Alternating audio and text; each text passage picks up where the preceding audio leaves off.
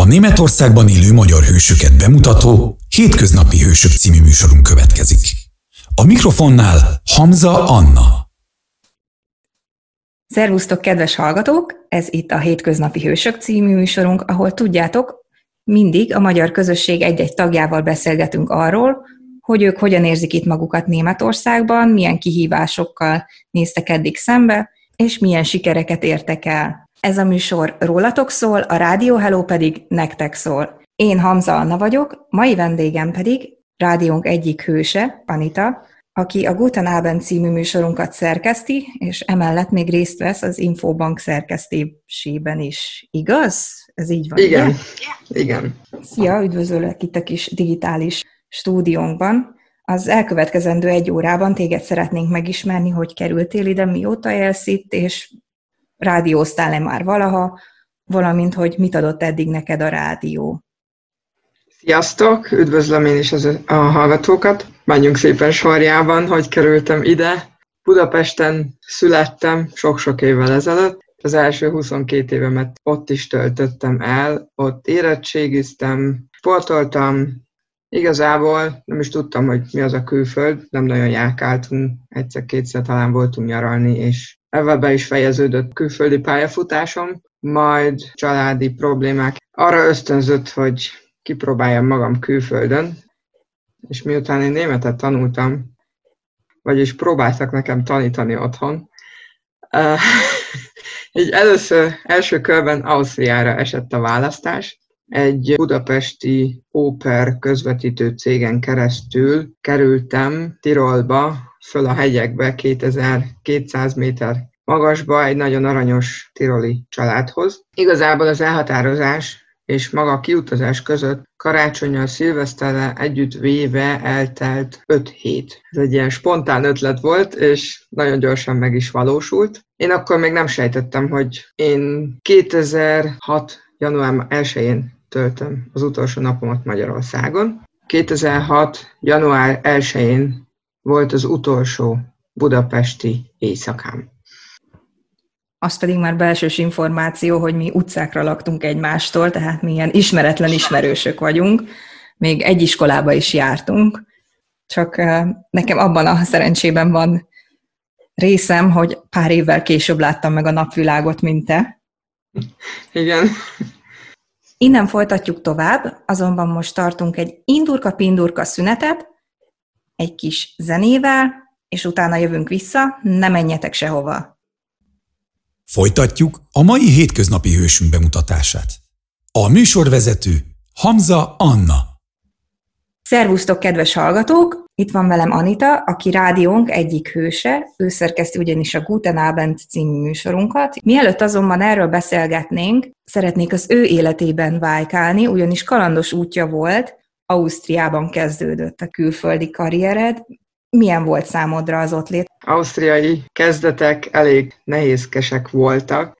Úgy gondoltam, hogy én jól tudok németül, mert kitűnő érettségével indultam neki annó óper mécsenként, én egy nagyon aranyos családnál voltam, a kisebbik lány akkor volt négy éves, a nagyobbik lány pedig 11 éves. A családnak volt három családi háza, az egyikben lakott a nagymama, a második házban volt az étterem a földszinten, és az első emeleten lakott az édesanyja meg az édesapa, illetve volt egy harmadik családi ház, az ilyen vendégháznak volt föntartva.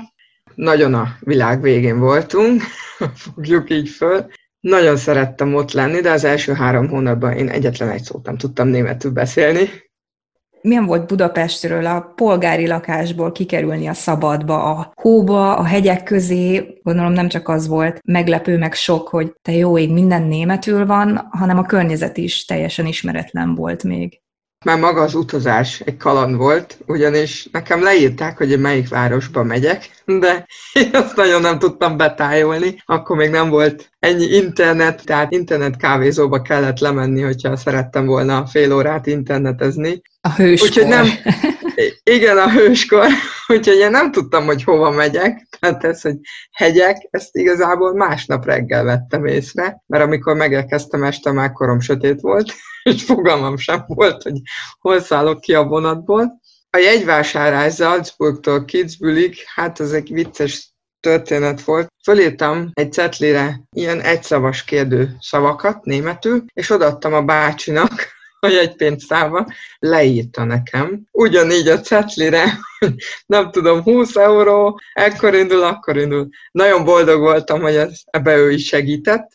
Majd sikerült kiszállni annál az állomásnál, ahol kellett, és ott várt már engem a Gastfáter, és vitt magukhoz. Miután ugye neki kételmük volt, megkérdezte tőlem, hogy mit szeretnék vacsorázni. Hát én meg se ismertem azt a kérdést, hogy az németül volt, és kézzel megkértem, hogy adjon nekem, legyen szíves egy menülapot, amiben lázasan kerestem egy fényképet, és akkor megtaláltam a rántott hús sülkümplőnek. A... Annyira tudtam, hogy ezt fogod mondani, tehát Ugye? ez egy univerzális kombináció. A képét. Kultúrákon átívelő. Onnantól kezdve három hónapig az volt a kedvenc szavam, hogy bitte hoch Deutsch, vagyis a kedvenc két szavam. Tiroliul németül tanulni nem ajánlom senkinek. Egy hónapja voltam ott, mikor elkezdődött a nyelviskola, Na, ott nagyon sokat fejlődött a kommunikációm, illetve a német beszédem. Hatalmas szolgalom kellett hozzá. Én egy év múlva letettem kint Ausztriában az Österreichische Sprachdiplom P2-es szintjét, úgy, hogy az első három hónapban egyetlen egy szót nem tudtam mondani. Az hagyján, ma már te tartod a német órákat a Rádió Helon. Gondoltad volna ezt akkor? Az, hogy én németet tanítsak bármikor is, eszembe nem jutott volna, valaki nekem ezt mondja, kiröhögöm. Matekot annál inkább, nekem mindig is matek fejem volt. Annó már ott a családnál egy jó fél év eltelte után korepetáltam a 11 éves lányt matekból, ott is hasonlóan vannak a jegyek, mint Németországban, hogy hatos a legrosszabb, egyes a legjobb. A nagy lány ötös hatos között ingadozott, három hónap múlva intenzív tanulás mellett velem eljutott egy kettes szintre. Ez nagy büszkeségem volt, tehát matekot, azt gondoltam, hogy hát fogok én még repetálni, de hogy én német órát tartsak, hát ez valami teljesen új dolog az életemben. Hogy kerültél át onnan Németországba? Miért hagytad ezt ott? Azt gondolom, hogy az óperséget nem lehet örökkön örökké csinálni, de hogy jött ezek után Németország? Hát ennek két oka van. Az egyik, már én nagyon rég fontolgattam, átmegyek valahova, ahol nincs ennyi hó. Amikor augusztusban leesett így másfél méter hó, havat lapátoltunk, ahelyett, hogy én a strandon feküdtem volna, és leégtem volna, Na hát ott, ott az úgy egy kicsit sok volt számomra. Illetve volt 2007. júniusában egy nagyon csúnya csúszda balesetem, ami három nap ébekkómával és egy jó fél év betegállományjal járt. Azóta nekem az egyetlen ismertető jelem a napszemüveg, mert megsérült valami a szemembe, és folyamatosan kell napszemüveg, különben nem látok természetes fénynél, tehát Úgyhogy nem is akartam én fél évig ott a szobába fetrengeni, úgyhogy így közös megegyezéssel befejeztem ott másfél év után a pályafutásomat. Én tudtam, hogy én már nem akarok Magyarországon élni, úgyhogy én már céltudatosan úgy mentem haza, hogy már azon dolgoztam, hogy hogy jutok ki Németországba. Egyszer voltunk a családdal az Oktoberfesten, és akkor én beleszerettem Münchenbe, és emiatt céltudatosan München mellett kerestem, vagy Münchenbe, ahogy éppen akadt újabb családot, szintén mint óper, és így jöttem ki Németországba. Hat hete voltam itt, amikor összetalálkoztam az annó nagy szerelemmel, és így maradtam itt. Most zenélni fogunk egy kicsit, de utána jövünk vissza Anitával, ne menjetek sehova. Hello, németországi magyarok! Ez itt a Rádió Hello, ami nektek szól, ez pedig itt a Hétköznapi Hősök, tudjátok, az a műsor, amely rólatok németországi magyarokról szól. Mai vendégem rádiónk egyik hőse, Anita, akivel eddig egy kicsit arról beszélgettünk, hogy hogy került ide ki Németországba, elég kalandos volt az ő útja. Külföldi karrierjét Ausztriában kezdte, mint óper, és utána költözött ki Münchenbe, ahol azért maradt ott, mert beütött a ménykű egy férfi szerepében, és erről fogunk egy kicsit tovább beszélgetni. Mi lett ebből a nagy szerelemből? A nagy szerelemből lett három csodaszép gyerkőc, akik most már 11, 9 és 8, majdnem 8 évesek. Nagyon sokat voltam ugye otthon egyedül. A tiroli nyelvjárás után átkerültem a Bajorba, ami megint nem volt egy egyszerű dolog, de miután nekem a német család, úgymond mindenki bajorul beszél, most már ezt is megtanultam. Ugyan te már sok tapasztalatot gyűjtöttél Ausztriában, ennek ellenére gondolom itt se volt egyszerű se a beilleszkedés, se a munkakeresés. Mi volt itt a legnagyobb kihívás, a legemberpróbálóbb feladat?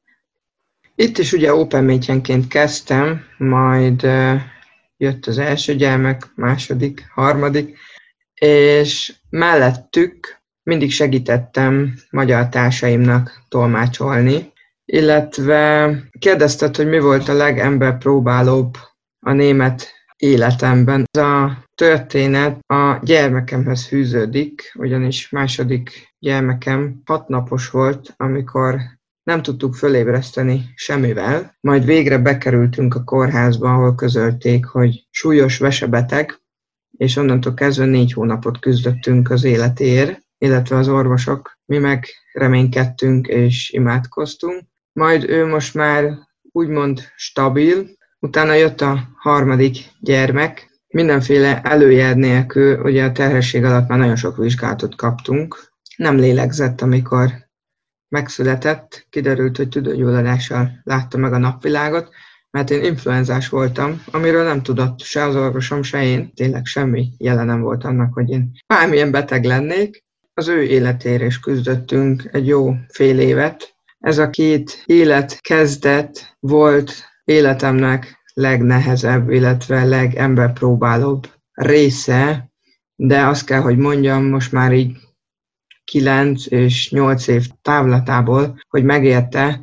A legkisebb fiam ő teljesen egészséges, úgyhogy középső fiam sajnos nem egészséges, de egy csoda kis lény, nagyon sokat küzd, és élni akar, sok olyan dolgot produkált már, amire az orvosok azt mondták, hogy csoda. Ez volt messze a legemben próbálóbb része az életemnek. Ebben az a durva, hogy én másodjára hallgatom végig ezt a sztorit, de, de hát nem semmi le a kalappal.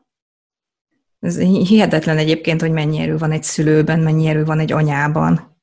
Én is azon csodálkozok így kívülről, mennyi erőről kaptam tudomást azáltal, hogy nekünk ez a küzdelem volt valahol a csillagokban megírva. Nekem igazából ők adnak erőt, ők az életem középpontjai, és a munkámat is úgy végzem, hogy tehát amikor ők iskolában vannak, én csak akkor dolgozok.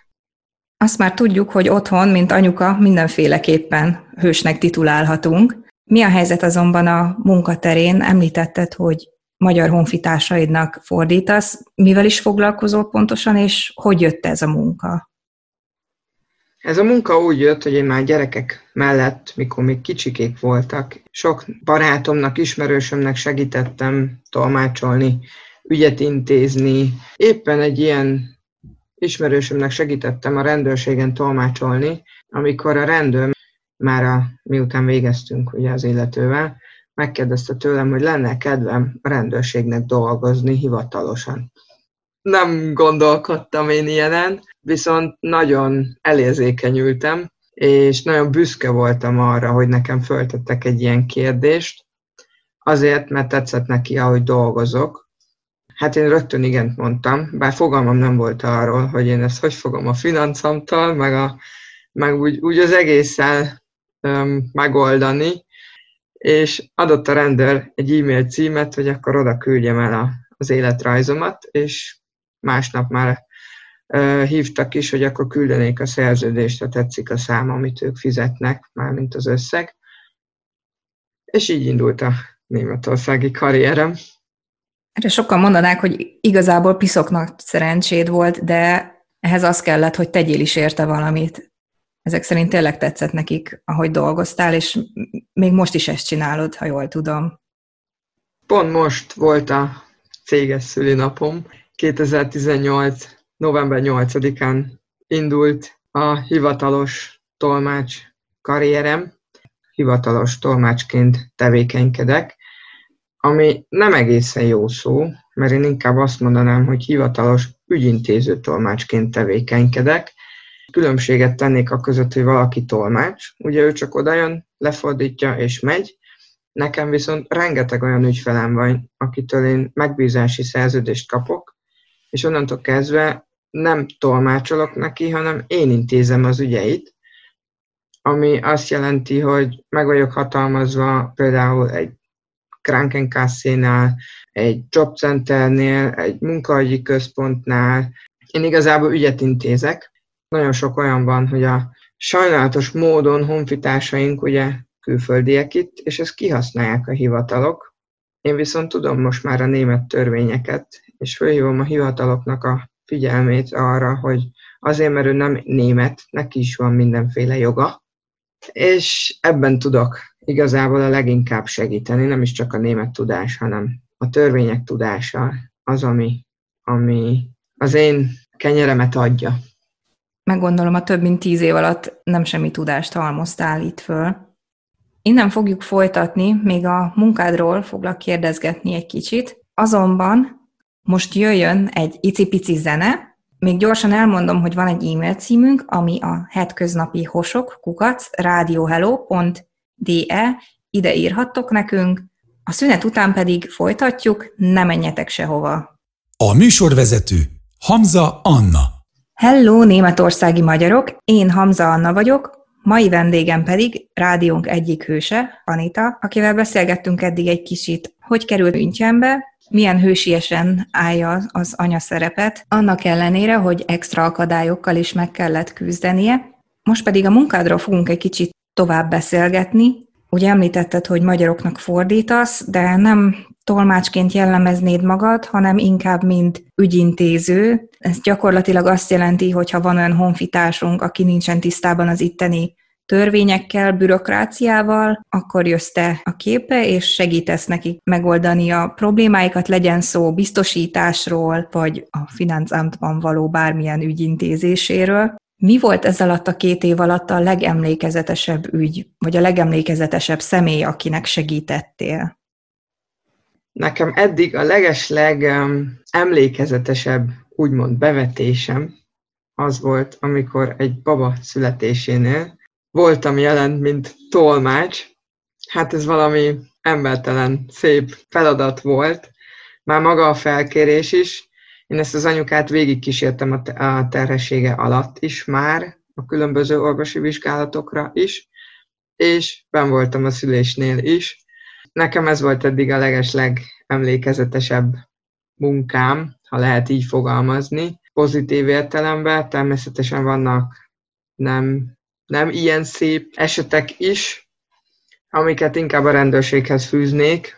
Volt már drog esetem, volt már gyilkos, akinek fordítani kellett, volt már olyan is, hogy az édesapa életét vesztette az autópályán, és én mentem ki a rendőrséggel. Az édesanyával, a két hónapos kisbaba ott volt a karjában, amikor elmondtuk neki a szörnyű hírt, ezek soha nem törlődnek ki az agyamból szerintem. Tehát emlékezeteshez sorolnám ezen bevetéseket is, ezek még hónapokkal később is meg tudnak síratni. Hát azt elhiszem. És ebben a legnehezebb, legnehezebb az, hogy pókerarccal kell ezt végigcsinálni. Tehát nem sírhatsz vele semmit, semmilyen nincs. És ezt végig tudod csinálni pókerarccal egyébként? Amúgy igen. Nekem én, én úgy vagyok beállítva, akkor ott helyben valami megtörténik, akkor uh, mindig, mindig tudom, hogy mit kell tenni. Ez úgy jön ösztönként. Ez nem semmi. Ilyen helyzetben az ember kikapcsol, és csak egy dologra koncentrál, hogy meglegyen az a munka, és utána, utána lepik el az érzelmek gyakorlatilag. Igen, és nem csak a munka, hanem én ugye elsősegélynyújtó is vagyok, vízimentő is vagyok, mindent tudok, hogy hogy kell csinálni, majd amikor valahogy nyugalom következik, jönnek a könnyek, jön a reszketés, de igazából ezek nem tartanak sokáig, tehát egy-két este, attól függ, miről van szó. De... Nem semmi, akkor neked ezek szerint van egy munkád, ahol, ahol dolgozol, helytálsz minden nap, helytálsz a gyerekeid mellett, különösen a középső mellett, aki, mint említetted, vesebeteg. Vízimentő is vagy, Emellett van-e még valami, amit tudni kell róla? Csinálsz-e valami mást? A középső fiammal, hobbim, jéghoki meccsekre járunk. Egy véletlen során kerültünk oda, barátnőm mondta, hogy nyert jegyeket, és menjünk el. Mondom, én is a téli sportok? Tehát ez valahogy nagyon nem illik össze. Ez volt azt hiszem hat éve, és akkor mi ott beleszerettünk a jéghokiba, illetve a Müncheni jéghoki csapatba, és ez most már odáig nőtte ki magát, hogy kisfiam az első számú szurkolója a csapatnak, kaptunk most egy éves bérletet, illetve most volt megint kórházban, és az egyik játékos küldött neki egy kis videoklipet, amiben um, jobbulást kíván, illetve sok erőt, mert hogy a csapatnak ő az inspirációja, így nevezték őt. Februárban még korona előtt meghívták, vagyis meghívtak minket egy edzésre, csak mi ketten voltunk ott, illetve még valaki a menedzserből, aki megmutatta az egész arénának a, a hátterét. Beszélgetett a két kedvenc játékosával, kitöltötték az ő barátság füzetét, megkapott egy, hata, egy meszt, amit mindenki aláírt a csapatból. Szívmelengető, ahogy fölkarolták a kisfiamat, és ez nagyon-nagyon nagy sok erőt ad neki is, meg most már nekem is, mert most már mind a, én is fenn lettem, tehát nem bújok el mögötte, mind a kettőnknek hatalmas erőt ad, hogy egy egész csapat áll mögöttünk, és ők nekünk szurkolnak, a gyermeknek a felépülése, illetve hogy egészséges maradjon, amennyien szinten csak lehet. Mi meg nekik szurkolunk, hogy sikereket érjenek el. Ők olyanok lettek nekünk, mint egy család igazából. Ez annyira kedves egyébként nekem, amikor először mesélted, akkor is teljesen el voltam ájulva, hogy embereknek tényleg erre van idejük, és hogy a legtöbbünknek van idejünk, van időnk egymásra. Ez mindig olyan pozitív meglepetés, mert azt gondolnád, hogy ők ott sportolók, de ennek ellenére tényleg szakítanak rá időt, ez, ez nem semmi. Még nektek hallgatók elmondanám gyorsan, hogyha érdekel titeket a Müncheni jéghoki csapat, illetve Anita kisfiának a története, akkor a Facebookon az adáshoz tartozó posztban megtalálhattok egy cikket róla, oda belinkeltük nektek. Most azonban pár percre elmegyünk zenélni egy kicsit, utána azonban jövünk vissza, ne menjetek sehova. Hello, Rádió Hellót hallgatók, szép délután nektek! Ez itt még mindig a hétköznapi hősök, én Hamza Anna vagyok, vendégem pedig rádiónk egyik szerkesztője, Anita, és a rádiózásról fogunk egy kicsit beszélgetni. Eddig mesélt nekünk a kalandos útjáról, ami, Auszt- ami Ausztrián keresztül vezetett Münchenbe, ahol amellett, hogy honfitársainknak fordít, illetve segít az ügyintézésben legfőképpen, vízimentő is, és egyébként hoki rajongó, ami a legújabb hobbiuk, a kisfiával együtt. Most rátérnénk a rádiózásra, még a műsor legelején említetted, hogy, hogy a német olyan faramúci volt. Ugyan tanultál középiskolában németet, de kiderült, hogy azt csak tanították, ha az megnyugtat, ez nem csak veled történt meg, tehát ez a, ez a releváció többünknek meglepetést okozott. Mesélj egy kicsit a német tanulásról, milyen volt neked németet tanulni, és milyen németet tanítani most?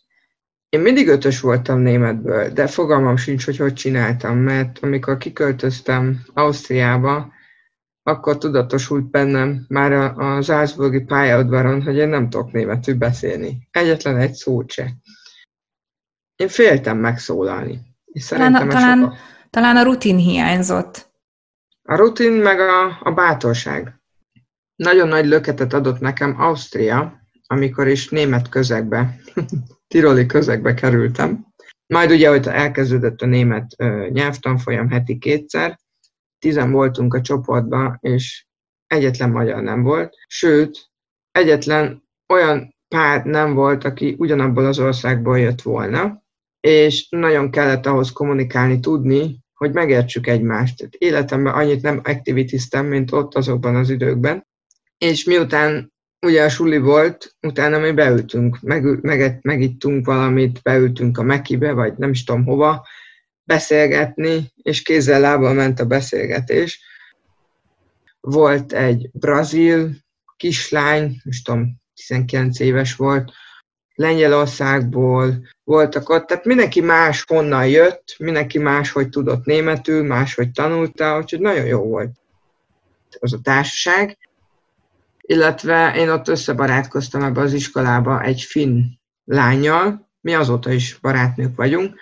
Aztán ugye átjöttem ide Bajorországba, és szerintem minél több különböző nyelvjárást megismer az ember a német nyelvben, annál könnyebben tanulja magát a nyelvet is. Itt a bajorok külön nyelvnek nevezik a bajor nyelvet, amit alá is tudok támasztani, mert marhára semmi köze a némethez. És hogy kerültem oda, hogy én németet oktassak? Na hát, ezt nekem egy hónappal ezelőtt valaki mondja, hogy én német tanárnő leszek, akkor kiröhögöm. Mert én bárkinek németet elkezdjek tanítani, hát eszembe nem jutott volna magamtól. Majd jött egy lehetőség, felkértek engem a Rádió Hello-ból, hogy meséljek egy kicsit az ügyintéző tolmács életéről. Ezután jött a felkérés a szerkesztőség felől, illetve a vezetőség felől, hogy mi lenne, ha. Gondolkoztam rajta, gondolkoztam rajta, én szeretem a kihívásokat, spontán ember vagyok, úgyhogy belementem. És én ebben is, tehát a fő célom ebben is az, hogy segítsek az embereknek, akik itt élnek és nem tudnak németül, segítsek nekik egy kicsit eligazodni a német nem igazán könnyű nyelvben. Igen, erre rá is akartam kérdezni, mert szerintem ez problémás. Ugye te tolmácsügyintéző vagy, ami nyilván azért van, mert sok konfitásunk nem tud németül, vagy nem tud olyan szinten németül. Miért fontos, hogy megtanuld az ország nyelvét? Ez egy triviális kérdésnek hangzik, de ennek ellenére miért kellene mindannyiunknak minél jobb németet beszélni, akik, akik itt élünk?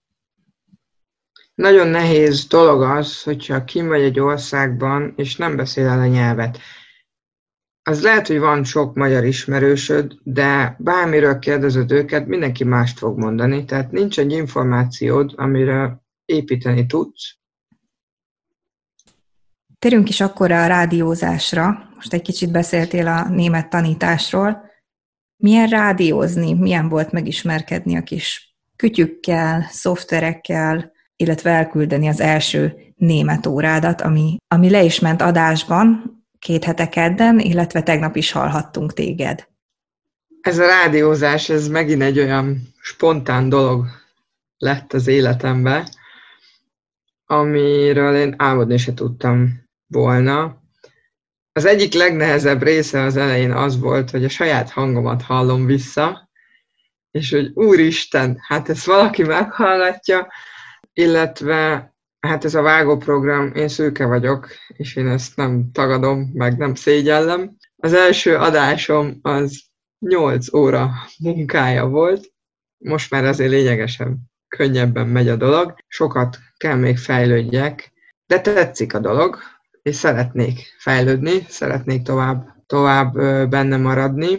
Ez egy megint teljesen új fejezete az életemnek. Egy másik úton tudok embereknek segíteni, mert nekem akármerre indulok, ez a fő célom. Ezáltal, anélkül, hogy régóta benne lennék, azt mondom, hogy szeretem csinálni, mert az emberek kapnak tőlem valamit. Hallgatók, hallgassatok német órát. Van egy e-mail címünk, ami a hetköznapi hosok, kukac, radiohello.de. Ide várjuk építő kritikáitokat, illetve történeteiteket, hogyha szeretnétek szerepelni nálunk a műsorban, és szívesen megosztanátok, hogy zajlik számotokra ez a német kaland. Hallgatók, még visszajövünk egyszer, most következik egy rövidke, icipici szünet, természetesen zenével, Anita itt marad velem, várunk benneteket vissza, ne menjetek sehova. Hello, németországi magyarok, ez itt a Rádió Hello, ami nektek szól, ez a hétköznapi hősök, ami rólatok szól. Én Anna vagyok, ma pedig az elmúlt egy órában Anitával, rádiónk egyik szerkesztőjével beszélgettem. Mesélt nekünk arról, hogy hogyan kezdődött a külföldi élete, Ugye te Ausztriában kezdted meg ezt a kalandot, ahol eleged lett a hólapátolásból, így kerültél át Bajorországba, bár nem tudom, hogy ott milyen a hóhelyzet, gondolom én, hogy annyival nem jobb, Nem rossz. És azóta is itt tengeted a napjaidat. Ügyintézőként dolgozol, magyaroknak segítesz német nyelven.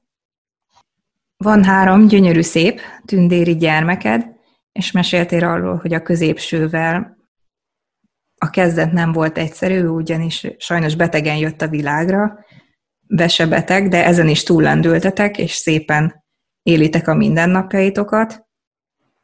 És az elmúlt pár évben nagy hoki rajongók lettetek, a Müncheni hoki csapat pedig a kisfiad egyik rajongója lett ezáltal, ami egy nagyon szép történet, ezt egyébként az ehhez az adásunkhoz tartozó Facebook posztban meg is találhatjátok egy cikk formában, ott van a link, kattintsatok rá, és olvassátok el, hogyha érdekel benneteket. Nemrégen pedig elkezdtél rádiózni itt nálunk. Elmondod nekünk gyorsan, hogy melyik műsorban hallhatunk, és mikor?